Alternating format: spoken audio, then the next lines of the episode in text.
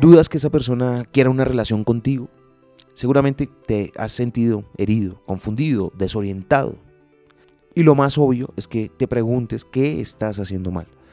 La verdad es que no estás haciendo nada mal. Simplemente esa persona no está interesada en una relación contigo.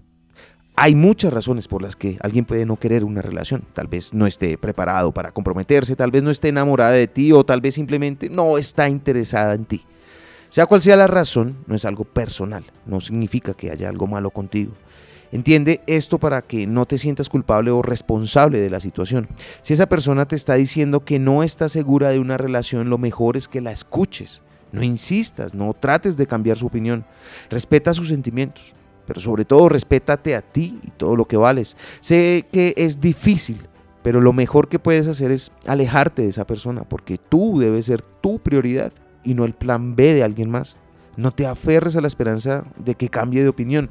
Enfócate en ti mismo, haz cosas que te hagan feliz, conoce a nuevas personas. Con el tiempo encontrarás a alguien que sí quiera una relación contigo. Recuerda que no estás solo. Muchas personas han pasado por lo mismo, pero sobre todo ten esto presente. Quien duda tal vez solo quiere algo de tu atención, mientras encuentra la atención de otra persona. Lo aprendí en la vida. Están los libros. Soy Lewis Acuña y te espero en arroba libro al aire en Instagram.